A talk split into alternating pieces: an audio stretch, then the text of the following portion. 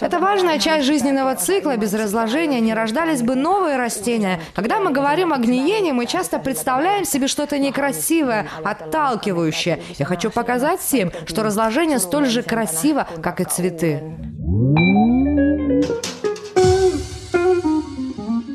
Друзья, всем огромный привет! С вами я, Ксения Чакелева, и новый выпуск подкаста «Смерть на все случаи жизни». Здесь мы говорим о смерти с разных проявлений, о цифровой смерти, о смерти в культурах и многом другом. Когда Линси Уолш было 18 лет, она узнала о риске развития у нее нескольких видов рака, том числе молочной железы и яичников. Ее мать в это время лечилась от рака груди, и Линси оказалась в ситуации, когда ее, здоровую, воспринимали как больную, просто потому, что у нее выявили генетическую мутацию, отвечающую за предрасположенность к раку. С тех пор Уолш интересует отношения людей с раковыми клетками, а также способы использования данных о человеческих генах. Линси — выпускница крупнейшей лаборатории Университета Западной Австралии «Симбиотика». В ноябре 2021 года Линдси Уолш работала в лаборатории Университета ИТМО, Санкт-Петербургский национальный исследовательский университет информационных технологий, механики и оптики, над портативным инкубатором для раковых клеток. По итогам исследования Волш создала небольшое силиконовое устройство – инкубатор раковых клеток, который надевается на тело и использует его тепло. Художница полагает, что его могут носить люди с аналогичной мутацией или те, кто вылечился от рака, чтобы, по словам Линси, перенести опыт лечения рака в контекст, где он не представлял угрозы для их здоровья. В 2009 году бразильский художник Эдуардо Кац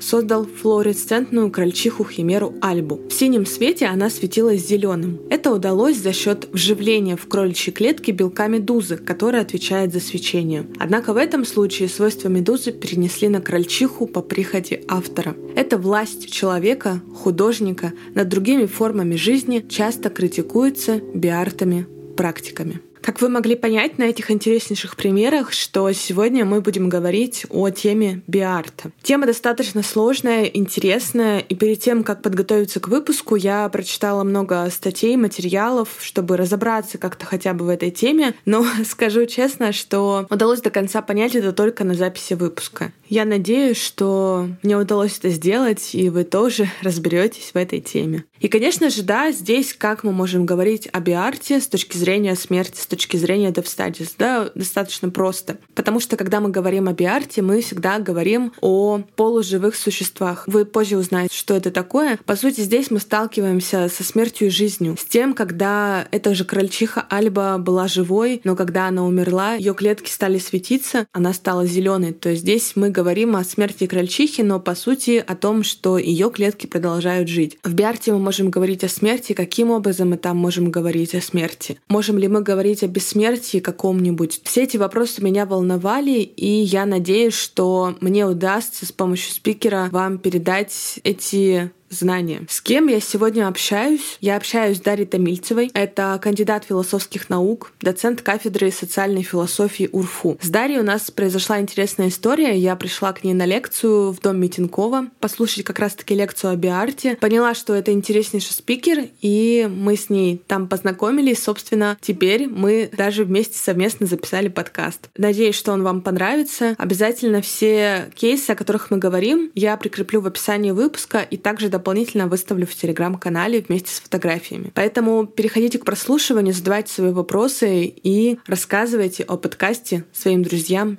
и знакомым.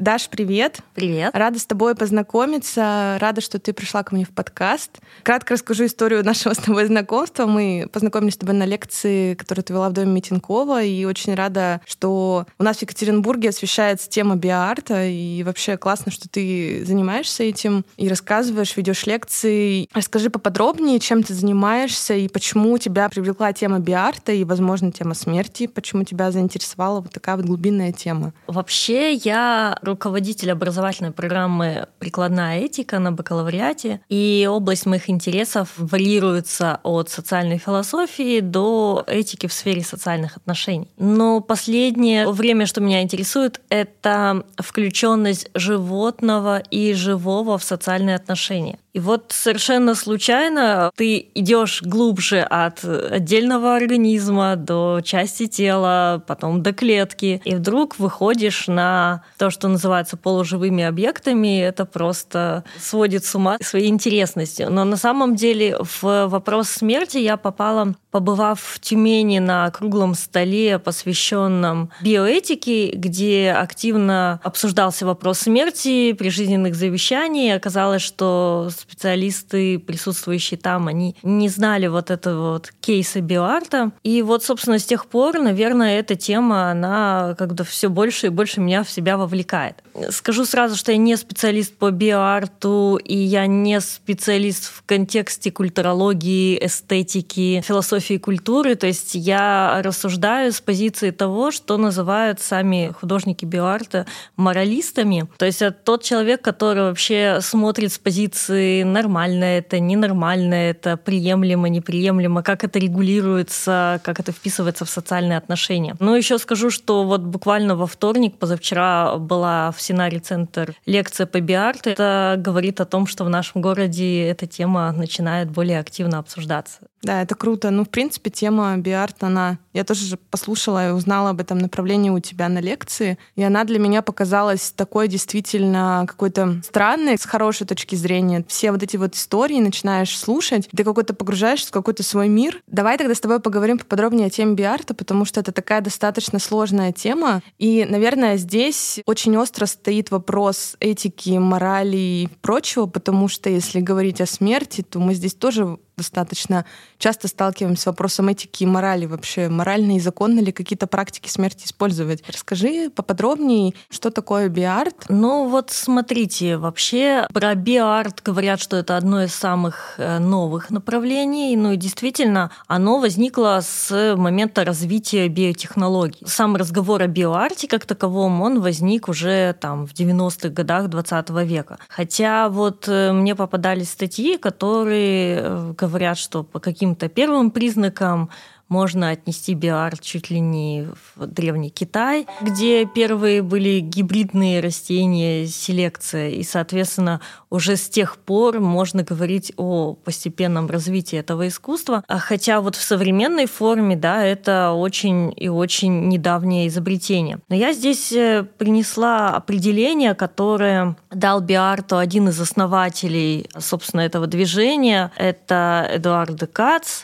Он э, говорит о том, что биоискусство использует несколько следующих подходов. Это обучение биоматериалов определенным инертным формам или поведению. То есть это работа с живыми материями, которые мы заставляем что-то делать, что для них не свойственно. Второе — это необычное или подрывное использование биотехнологических инструментов и процессов. Тоже само по себе очень интересно, потому что мы привыкли, что мы имеем дело с вещью, а биоарт — это нацеленность не только на вещь, на объект, но и на процесс, на процессность. И, наконец, это изобретение или преобразование живых организмов с социальной или экологической интеграцией или без нее. То есть это создание каких-то новых форм живых организмов, это какое-то необычное внедрение, например, там, клеток одного организма в другой, или это выращивание каких-то новых частей частей тела. Собственно, биоарт является частью того, что называется science art, то есть научное искусство, да, включающее много современных научных технологий, но сосредоточено прежде всего на работу с живым. И вот здесь как раз очень интересно проявляется тема смерти. То есть, с одной стороны, мы говорим о том, что это работа с живым, с живыми объектами, с живыми организмами, с другой стороны, она предполагает э, изменение нашего отношения к смерти и к смертности. С одной стороны, работа с живым предполагает, что оно смертно, и, соответственно, эти работы имеют границы своего существования. А с другой стороны, это постоянный акцент на возможную ревитализацию, то есть оживление, и, соответственно, на каким-то образом затрагивающуюся тему бессмертия, что для этики тоже очень интересно, потому что этика, она всегда тоже исходит все-таки из представления о смертности, ну или если там религиозное, о том, что это воспроизводство через смерть, э, бессмертие уже без телесной оболочки. Поэтому биоарт сейчас область достаточно, с одной стороны, четко очерченная, а с другой стороны, достаточно размытая, потому что вот эта работа с живым, да, она достаточно широко представлена. Ты рассказала, что есть несколько определений, но это получается, да,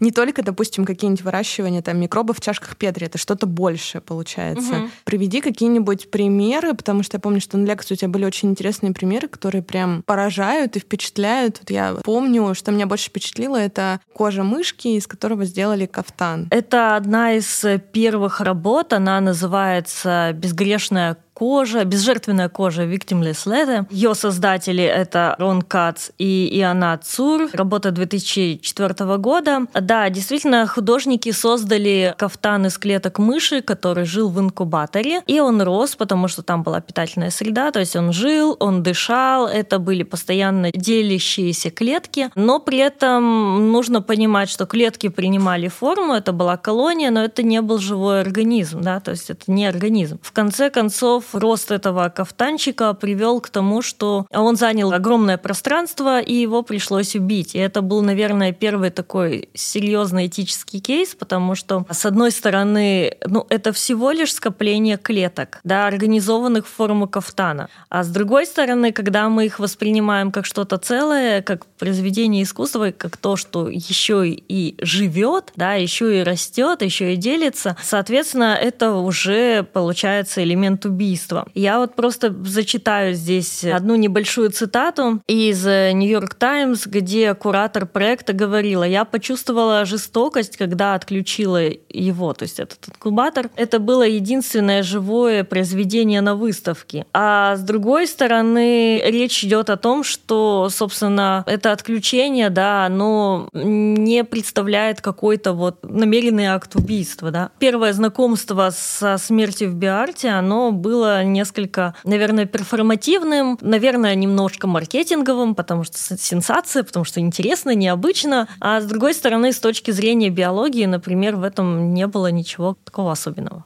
Ну вот ты сказала про то, что людям приходится принимать решения, но ведь, наверное, художникам сложнее принимать решения да, об убийстве своего собственного объекта, а, например, ученым это было бы проще, потому что, наверное, у них есть какие-то регламенты, как-то в границах находятся, а художники, наоборот, вот у них постают вот эти вот дилеммы, убивать, не убивать вообще, и потом начинаются какие-то такие вот вопросы. Ну, тут тоже не все так однозначно. Во-первых, биоарт, вот э, особенно там, где речь идет о клеточной инженерии, он тоже руководствуется, много было было дискуссий по этому поводу теми же биоэтическими протоколами, которыми регулируется, собственно, деятельность биолога. С другой стороны, вот это было очень интересно. Мы со студентами ходили на экскурсию на наш биофак, в клеточную лабораторию. И нам, собственно, директор департамента биологии говорила, что им тоже бывает жалко убивать хорошую колонию клеток в тот момент, когда эксперимент закончился, а эти клетки больше не нужны, они вроде живые, они так хорошо растут, и как будто бы к ним уже чувствуется какая-то эмоциональная привязка. Хотя мы привыкли исходить из того, что ученый должен быть как бы нейтрален к своему объекту, а вот художник нет. Но в современной постнеклассической науке такое разделение не всегда работает и не должно работать. Тем более, когда связь и границы между наукой и искусством становятся очень тонкой, говорить о том, что одни регулируются, а другие нет, уже не приходится. Угу, угу. Я тоже с этим сталкиваюсь, как социолог социолог только. Приходится иногда отделять себя от объекта исследования, потому что спрашивают, например, а ты использовала какие-нибудь практики, о которых ты говоришь? Я такая, нет, потому что приходится на себя проецировать, на свой собственный опыт, и уже здесь всплывают вообще совершенно другие ощущения. То есть приходится отдаляться от того, что ты делаешь, потому что это твой объект исследования. Тебе нужно быть вот отдельно от него, со стороны наблюдать. Вот не знаю, вот здесь, наверное, по-другому получается. Здесь какие-то эмоции, чувства просыпаются, потому что это что-то живое. Да, естественно. как социолог, вы тоже знаете, есть разные подходы. Есть подходы, которые, наоборот, требуют вам быть эмоционально вовлеченным, например, защищать чьи-то права и в угоду этому проводить какие-то исследования. Поэтому все неоднозначно. Про микробные рисунки тоже, кстати, интересно, раз мы начали про клетки. Я немножко расскажу, что есть,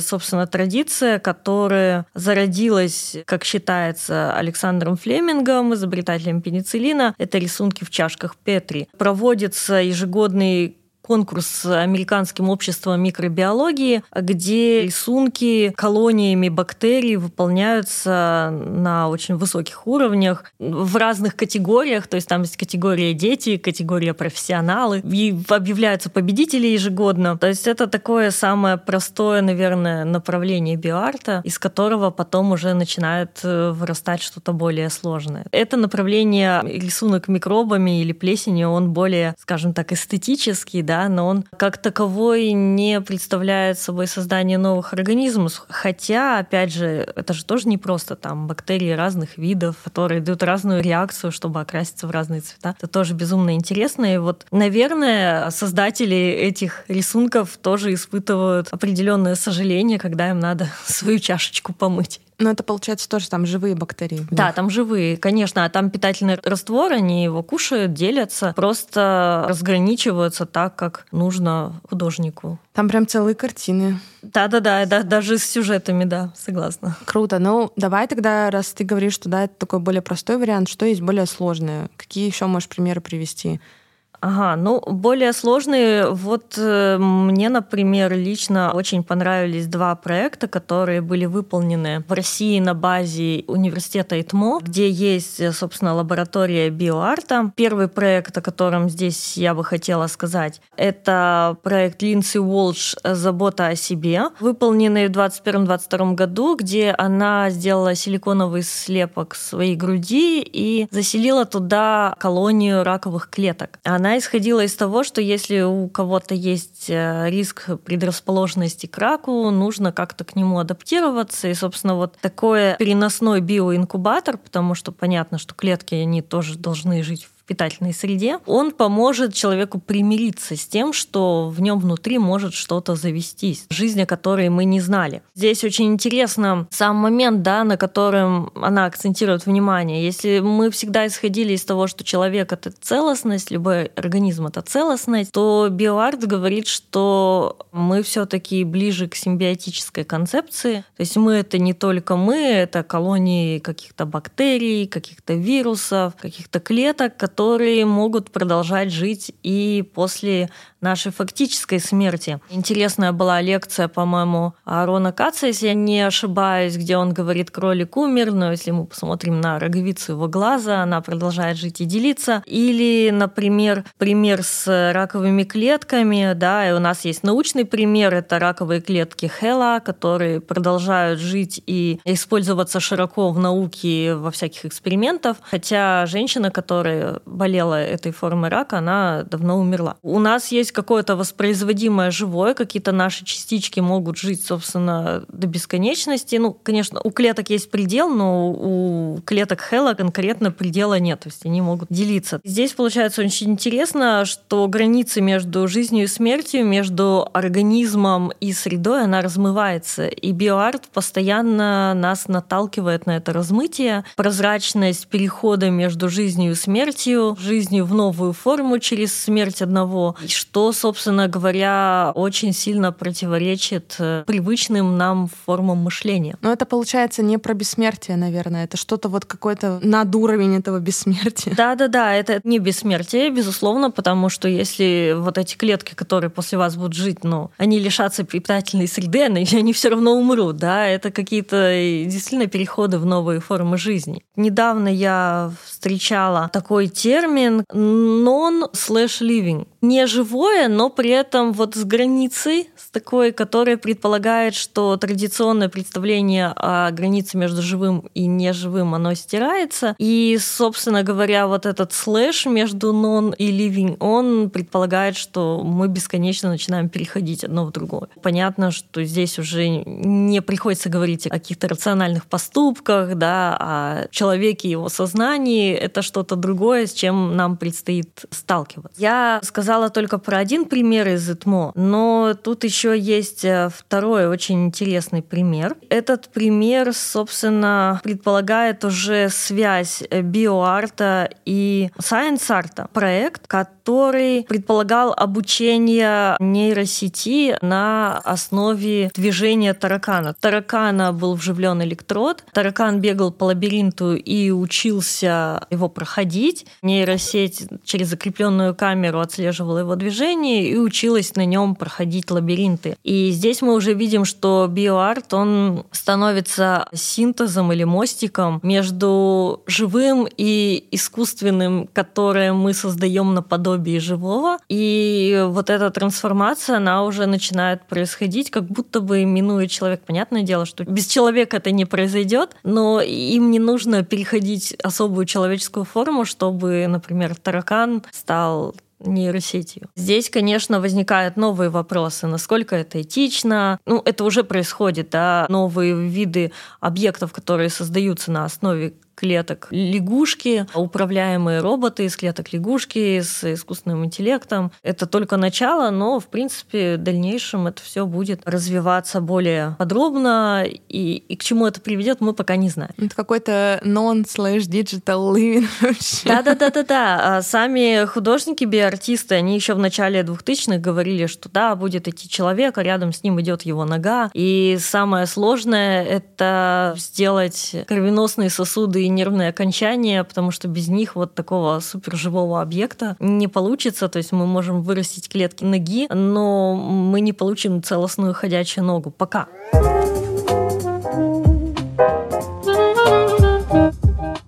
Ты упоминала понятие полуживые существа. Да. Что это такое? Потому что когда вот я была на лекции, для меня остался этот вопрос открытым. Для меня это понятие вообще такое сложное, и объясни вот его, пожалуйста. И может ага. какие-то тоже примеры есть полуживых существ? Да, ну вот когда мы стали говорить о кафтане из клеток мыши, вот это как раз пример того, что называется полуживое существо или полуживой объект. И, соответственно, биоарт, он большое внимание уделяет полуживым объектам. Здесь я бы хотела рассказать об очень интересном примере, который называется «Полуживые беспокойные куклы». Это проект 2001 года, тоже Арона Каца и Анат Цур, который основывается на гватемальской традиции о том, что у детей есть куколки, которым они могут поведать свои страхи, свои беспокойства, и куколки хранятся в сундуке. И, собственно, художники сделали модельки таких кукол, поместили их в питательный раствор, и они стали обрастать клетками клетками. То есть эти куколки становятся буквально из искусственной, э, метафорично живых, да,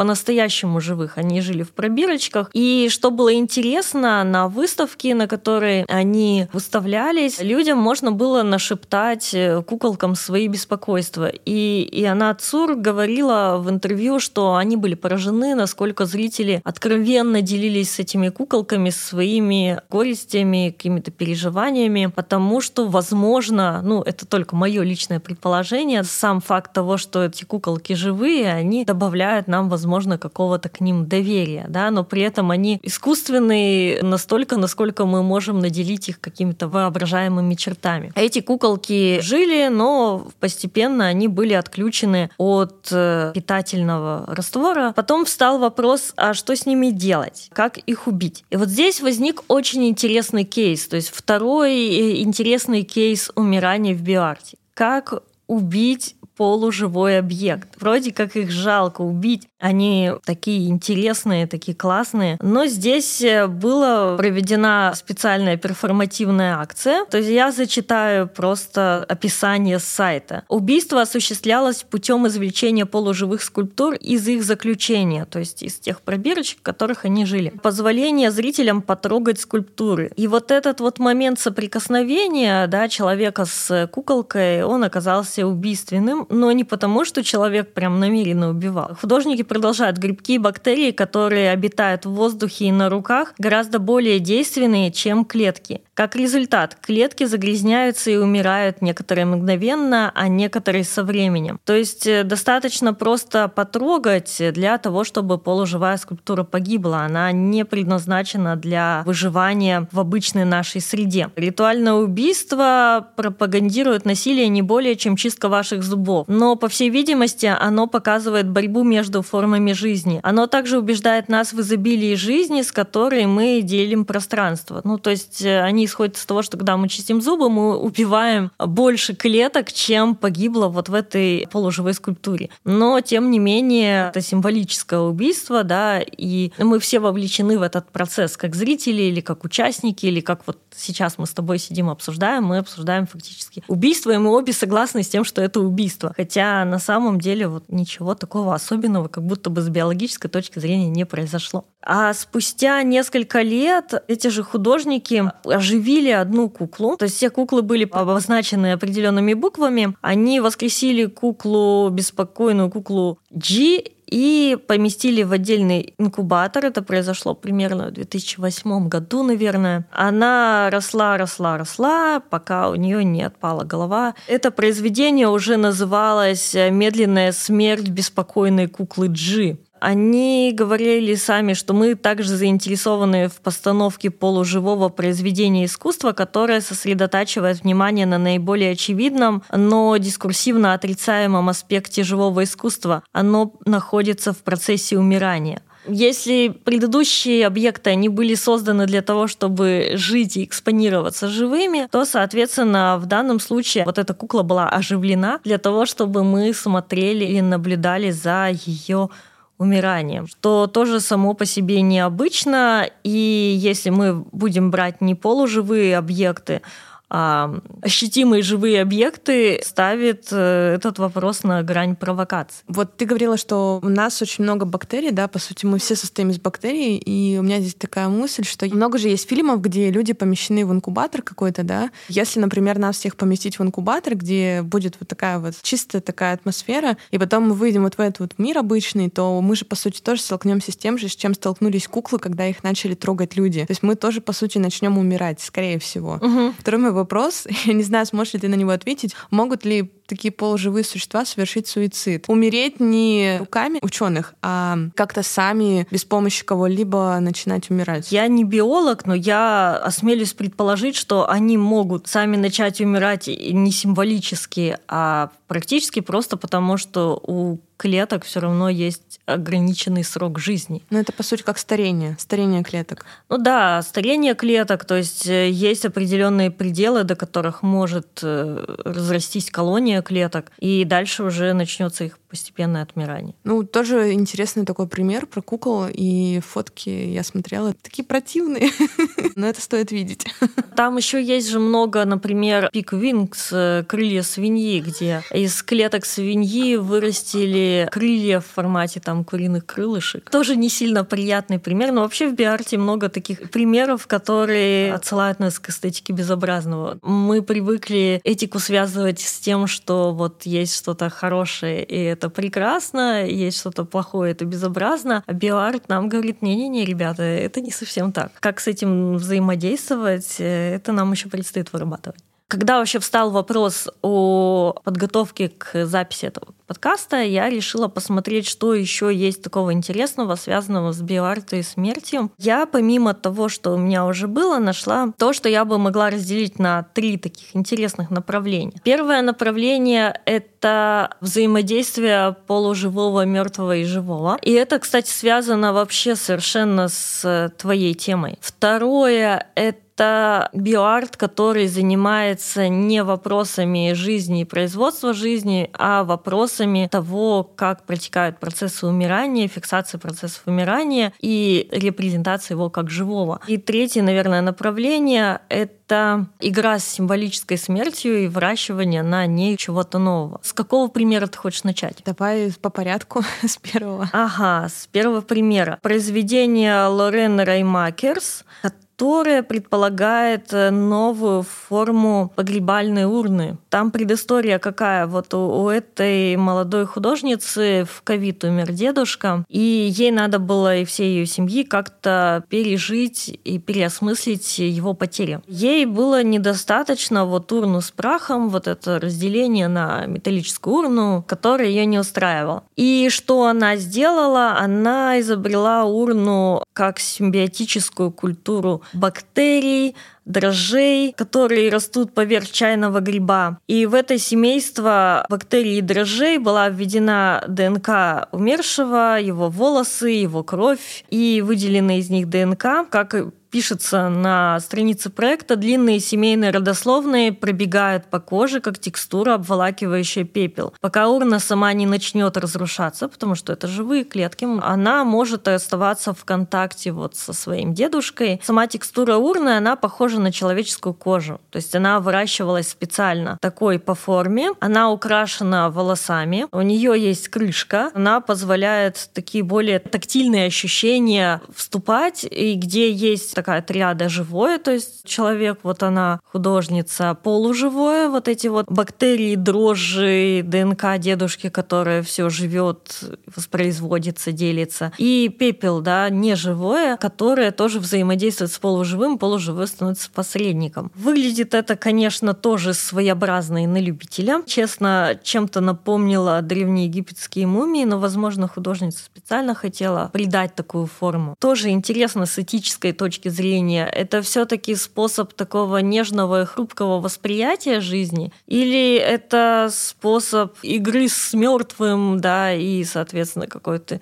негация, умирание? Вот мне пока непонятно, хотя, как я поняла из описания вот этого произведения, все-таки это больше как способ взаимодействия с мертвым через живое, через полуживое. Ваза, она тоже полуживой объект, надо понимать. Из того, что ты рассказываешь, я тоже, в принципе, склонна, наверное, к этой теме, хотя мы не залезем в голову к этой исследовательнице, не поймем, что она хотела сказать. Вот ты тоже говорила уже эту мысль, что даже когда рассказывала про кукол, что люди наиболее склонны да, выражать какие-то свои эмоции наиболее глубоко, когда они сталкиваются вот с какими-то такими полуживыми существами. То есть для них это что-то более такое личное, интимное, и не способны как-то более больше, наверное, пережить. Возможно, она таким образом хотела пережить эту утрату, и, возможно, полуживой объект, он ей больше помог бы, чем какая-нибудь металлическая урна. Ну, второй пример, сразу скажу, может, это не совсем морально корректно, но он мерзок. Ничего страшного, рассказывай.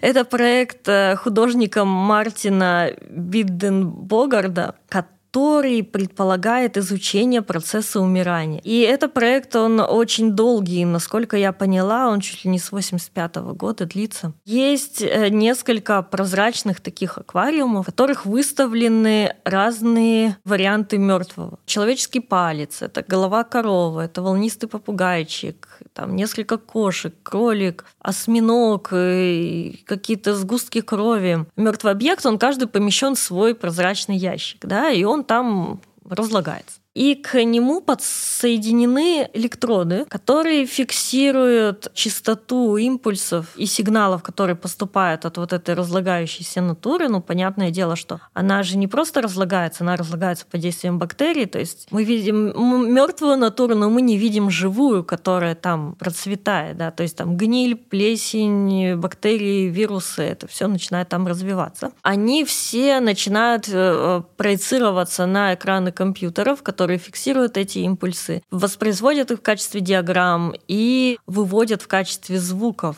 что, на мой взгляд, самое страшное, наверное. И они показывают, что даже если вот объект уже почти исчез, он все равно издает какие-то слабые звуки и колебания. Понятное дело, что этот проект, он очень, ну, не только с эстетической точки зрения, он с этической точки зрения очень провокативен, потому что он предполагает столкновение нас с тем, что обычно мы скрываем, что обычно мы выбрасываем. Ну, у нас огурец сгнил, мы его выбрасываем, мы не фиксируем моменты его разложения у нас в морозилке. Мы тут оказываемся выставлены к вот этому умиранию лицом к лицу, мы должны его наблюдать, мы должны его слышать, предполагать. Я надеюсь, что там нет запахов. Например, одна из э, искусствоведов писала об этом так. Этими ритуальными поступками, функционирующими как момента моря, Мартин в конце концов сравнивает жизнь со смертью и, собственно, показывает, что эта граница, опять же, очень размыта. Мы, с одной стороны, говорим, что это мертвое, а с другой стороны, мы видим, что это мертвое издает какие-то сигналы, и оно живое. Ой, я знаю, что вспомнила. Наверное, это будет не очень хороший факт обо мне. Я однажды с моря привезла цикаду. Я положила его в спичный коробок. То есть цикада уже была мертвая. Это было, наверное, лет 15 назад. И вот я периодически в течение 10 лет открыла этот спичный коробок, смотрела, как она там вообще существует, пугала этим маленькую маленькую сестру, но вот то, что ты сейчас рассказываешь, конечно, я не знаю, каких она там звуков издавала, но интересно было наблюдать, как э, происходит вот это вот потухание организма, что с ним происходит, как он там покрывается плесенью, вот это вот все. Надеюсь, я не сойду с ума.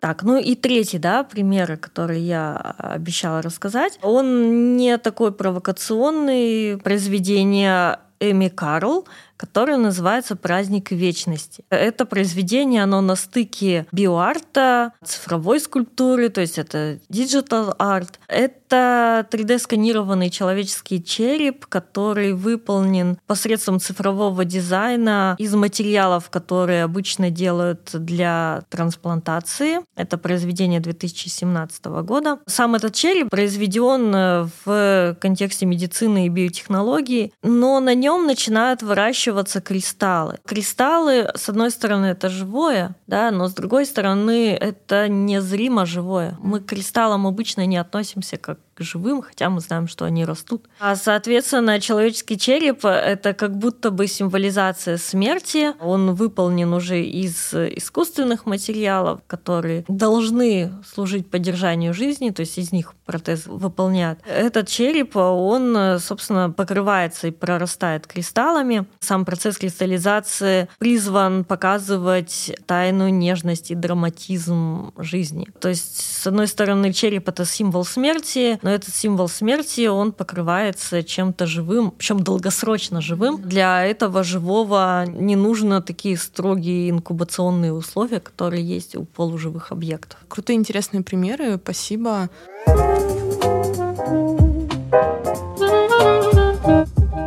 В сегодняшнем выпуске подкаста хочу вам порекомендовать подкаст, который называется «Институтка».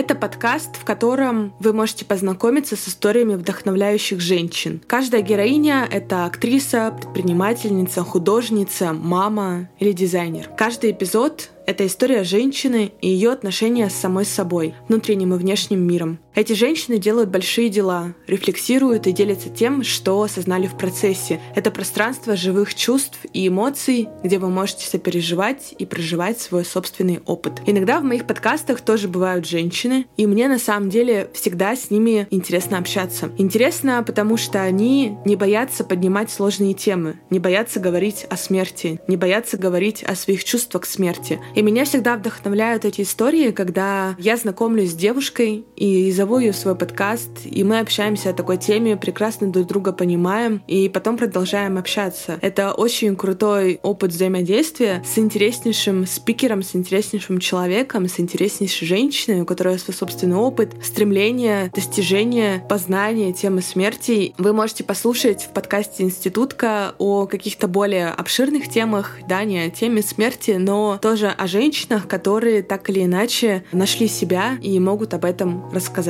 Так что ссылку на этот подкаст я оставлю в описании выпуска. Обязательно его послушайте, ставьте лайки и рассказывайте о нем своим друзьям и знакомым.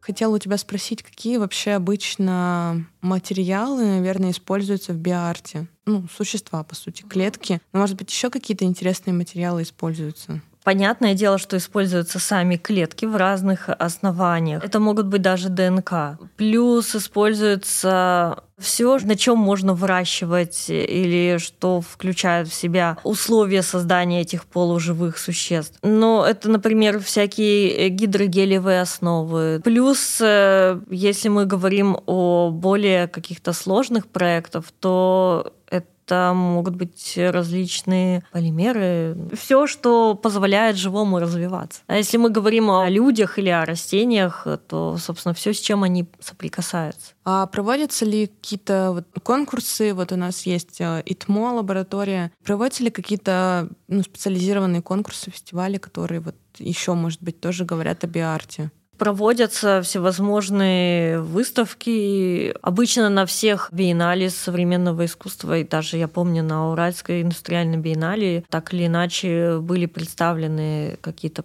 проекты из биоарта. Но я не скажу, что он недопредставлен. Он mm-hmm. представлен достаточно широко, да. Окей, и чтобы до конца картинку сложить, что мы не относим к биарту? И знаешь, я вспомнила, была как-то в Питере, я была в Эрмитаже, и там проходила выставка одного современного художника. Я, к сожалению, не дошла до этой работы. Дошла до одной, но до второй не дошла. В общем, там было платье из жучков маленьких. Тоже вопрос, относить, не относить это к биарту, потому что тоже используются, по сути, мертвые жуки. И там были еще макеты мертвых животных с собаки, кошки, которые были подвешены на крючках над потолком, и на них были надеты праздничные колпачки. Туда ли это относить или это вообще что-то другое? Можешь ли еще тоже, может, какие-то примеры, что не относить к биарту, такой ложный биарт? Ну, я тут скажу так, я не искусствовед. И заранее прошу прощения у тех слушателей, которые занимаются, собственно, искусством, поскольку если они скажут, что я не права, ну я признаю, что я не права. Но насколько я понимаю, что все произведения, включающие в себя элементы таксидермии, они не относятся к биоарту. Второй момент — это вопросы биоарте, связанные с перформативностью человеческого тела. То есть насколько, если мы что-то делаем, там, собственно, шрамирование или вот есть есть художница, которая делает на себе самой пластические операции. Насколько это относится к биарту? Таксидермия — это не биарт, потому что она имеет дело с, с уже мертвыми животными. Тот художник, о котором ты говорила, у него, по-моему, есть интересная скульптура бременские музыканты, где они отдельно представлены как скелеты, отдельно представлены как чучело. И у меня, к сожалению, вылетело из головы его имя. Но я здесь похожую скульптуру Катажины Козыры скажу, она называется «Пирамида животных». Там тоже стоит лошадь на спине, ее собака, там дальше кот, дальше петух. Такие формы таксидермии, они интересны, но они уже предполагают неживые скульптуры, потому что это уже, как правило, шкуры, которые натянуты на какие-то каркасы, расы. Хотя вот тоже вот эта скульптура «Пирамида животных», там есть ролик, э, как лошадь, она была предназначена на убой, Катажина Козыр ее выкупила и засняла весь процесс ее усыпления, то есть как не подходят, как ей вводят лекарства, как она умирает. Возможно, возможно, повторюсь, этот ролик можно как раз отнести к биоарту, но саму скульптуру нет. Потом есть еще шок-арт, какие-то произведения, которые даже предполагают да, включение чего-то живого. Ну вот Например, проект Марка Эваристи Хелена, где он рыбок в блендеры сажал и предлагал э, зрителям нажать либо не нажать. Кто-то нажал, и потом, естественно, блендеры стояли уже без проводов. Какие-то элементы акционизма, где публично убивали животных. Но это не относится к биарту, на мой взгляд. Мне еще, знаешь, Марина Абрамович тоже вспомнилась. Она же тоже таким, ну, шок-артом она работает. Угу. Я встречала упоминание, что ее как раз некоторые некоторые исследователи относят к биоарту, а некоторые нет. И я тут ничего не могу сказать, просто потому что я некомпетентна в этом. Ну вопросе. да, ты, ты говоришь, что это такой дискуссионный вопрос немного получается. Что вообще вот э, исследователи говорят о будущем биарта? Ты уже упомянула появление и внедрение искусственного интеллекта. Что еще они говорят? Что еще может в будущем появиться? Ой, ну он может распространяться во все стороны. Вообще сами исследователи говорят, что он открывает для художника бесконечные вариацию возможностей. То есть э, все возможные подручные материалы, все возможные подручные живые процессы, они становятся объектами биарта. Ну, например, мы вот все время говорим о все-таки объектах и там практиках умирания, но средством биарта может стать фотосинтез, например. И когда ты сказала, какие материалы используют художники, ну вот они используют, например, солнечный свет. Когда на листьях могут делать рисунки по заданным траекториям. Это могут быть варианты отношений между живыми организмами. Как мы их организуем, какие смыслы мы им придадим. Здесь он максимально пластичен, только, мне кажется, как раз-таки моральные ограничения, они могут э, свидетельствовать о том, где его лимиты. Вполне возможно, что моральные ограничения будут более жесткими, чем сейчас, потому что, да, есть биоэтические протоколы, да, есть вопросы, которые связаны с экспонированием искусства. Они как будто бы друг с другом пока не сочетаются, разрозненно. Вполне может быть, что появятся какие-то новые варианты его регулирования.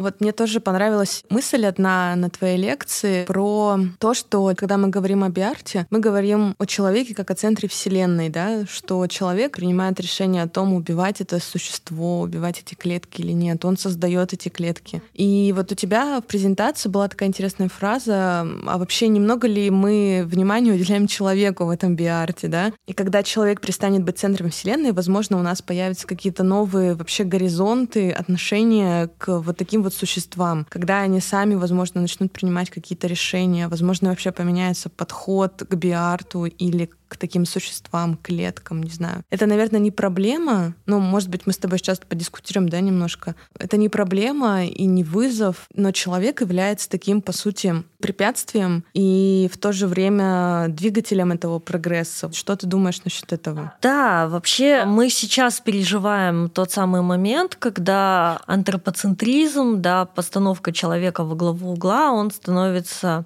сам по себе уже таким морально спорным, неправильным. Хорошая есть исследовательница биоарта Мариета Радомска. Она говорит о том, что если изначально мы говорили о том, что нам надо преодолевать оппозиции женского, мужского или там старого, молодого, там белого, черного, то, соответственно, сейчас мы преодолеваем оппозицию человеческого и нечеловеческого. Мы наделяем все живое возможностью говорить, возможностью заявлять о себе, подчеркиваем его важность в тех процессах, которые мы делаем. И, соответственно, чем больше мы узнаем вот об этих симбиозах, тем меньше у нас оснований говорить, что вот есть я как единичка, которая что-то заявляет и которая руководит миром. Другое дело, что вся деятельность э, человеческая, она пока сосредоточена вокруг все-таки человека, но мы не знаем, может, потом будет искусственный интеллект всем заправлять. На словах-то мы можем говорить, что фу, антропоцентризм, давайте его уберем. Но на деле это пока очень провокационный вопрос, как мы это сможем сделать. И здесь есть два момента. С одной стороны, действительно, когда мы выходим из человекоцентризма, мы можем открыть новые возможности. А с другой стороны, когда мы входим за пределы антропоцентризма, то, соответственно, у нас появляются новые ограничения этические. Но это я приведу пример, это уже не из сферы биарта, но близко. В 2019 году были выращены клетки мозга, которые которые назывались мини-мозги, они были выращены для того, чтобы исследовать, проводить нейроисследования и а, не подать в препятствие, что там на человеке это больно, неправильно, неэтично. Но выяснилась такая парадоксальная вещь. Они стали производить нервные импульсы. И, соответственно, возник вопрос, ну, они же тоже, получается, претерпевают что-то. Двойственность их создавали для того, чтобы на них исследовать с претерпеванием. И вместе с тем, поскольку они претерпевают что-то, уже какое-то свободное исследование как будто бы стало невозможно, оно тоже потребовало ограничений. И вот эта вот смешанная зона, новое, наверное, понимание, которое будет предполагать умирание, предпонимание того, докуда расширяется жизнь и докуда расширяется смерть, вот сами эти понятия и сами эти процессы, они, конечно, будут менять наши границы возможного, и мы пока не совсем понимаем, как. Это то, что нас ждет, и это очень увлекательно, с одной стороны, с другой стороны, очень страшно. Да, я согласна. Я просто хочу сказать, что да, тема смерти, она не ограничивается умиранием объектов или фиксацией умирания. Тоже проект э, Джулии Риодицы и Адама Зарецкого, которая предполагала э, создание такого живого зоопарка, где было представлено много живых организмов, э, включая человека, то есть там была прям биологическая цепочка. Люди, мухи, черви, крысы, лягушки, рыбы. И все это жило в таком как бы прозрачном аквариуме. Каждый день э, ученые проводили какие-то исследования, каждый день был тематический. Был день, который был днем без еды. И вот когда настал день без еды, э, все это включая людей, стало друг друга пожирать. И что интересно, там ученые убили лягушку, поели, убили крысенка, предложили одному из зрителей его разделить с ними трапезу. Кто-то из зрителей согласился, а потом они увидели, что одна из крыс ест кусок случайно упавшей лягушки, жареный, да. То есть они создали такую цепочку не только самовоспроизводящейся жизни, но и самопожирающей жизни. И это тоже интересно, потому что мы с тобой говорили об антропоцентризме, и с одной стороны, все эти организмы действительно друг друга пожирают в природе. Это как будто бы естественно. С другой стороны, это человек создал условия, в которых вот эти конкретные животные, земноводные, черви, они были вынуждены пожирать друг друга. Насколько это правильно? С одной стороны, вы создаете им тепличные условия, где они могут размножаться и хорошо хорошо себя чувствовать. С другой стороны, говорите, ну все, ребят, теперь выживайте сами. С точки зрения человека это зло, но с точки зрения там мыши или лягушки, которую съели, это тоже, наверное, не сильно хорошо. Ну, здесь, смотри, тоже же как бы человек в центре Вселенной, да, да но с другой да. стороны человек и вместе с ними там существовал, то есть это такой как бы двусторонний процесс. Да, он вместе с ними существовал, дышал, они питались его отходами, да, наверное, если бы он умер, они его бы сожрали. То есть здесь уже встает вопрос, а человек, в принципе, может ли остаться центром Вселенной, когда мы сталкиваемся с такими кейсами? Потому что ты в любой момент можешь умереть, если тебя съедят, и, по сути, ты отключишь то, что ты создавал когда-то.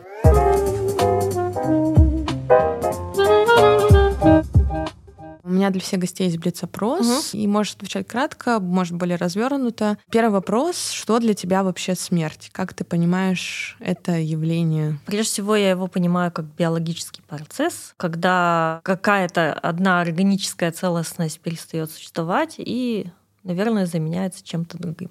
А что для тебя бессмертие? Как ты относишься к этому явлению, процессу? Вообще за большим интересом. Меня импонирует э, идея бессмертия, но, э, наверное, не в такой классической форме, где есть там человек, который живет вечно, а в плане вот постоянного возрождения, перерождения. Причем неважно, речь идет о религиозных концепциях, там типа переселения душ, или о биологических концепциях, типа симбиотической трансформации во что-то другое, либо в мемориальных концепциях кто-то обессмертил себя своими какими-то делами или динозавры себя своими скелетами. Мне кажется, это не менее важная штука, чем жизнь и смерть.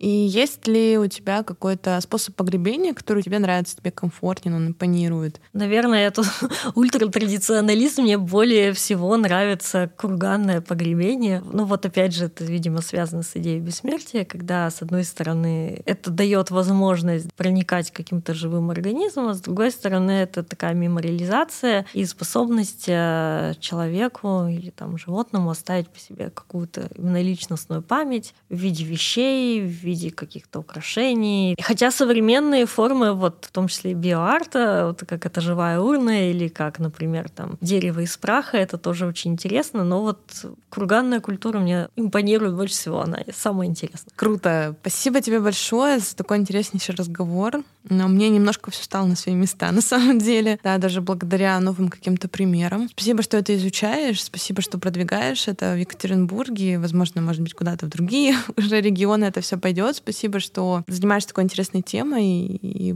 будем на связи. Да, ну и тебе большое спасибо, потому что популяризация этой темы, она тоже очень важна, люди боятся, а ты так с юмором и интересом позволяешь людям соприкоснуться с тем, что обычно пугает. И это здорово. Спасибо.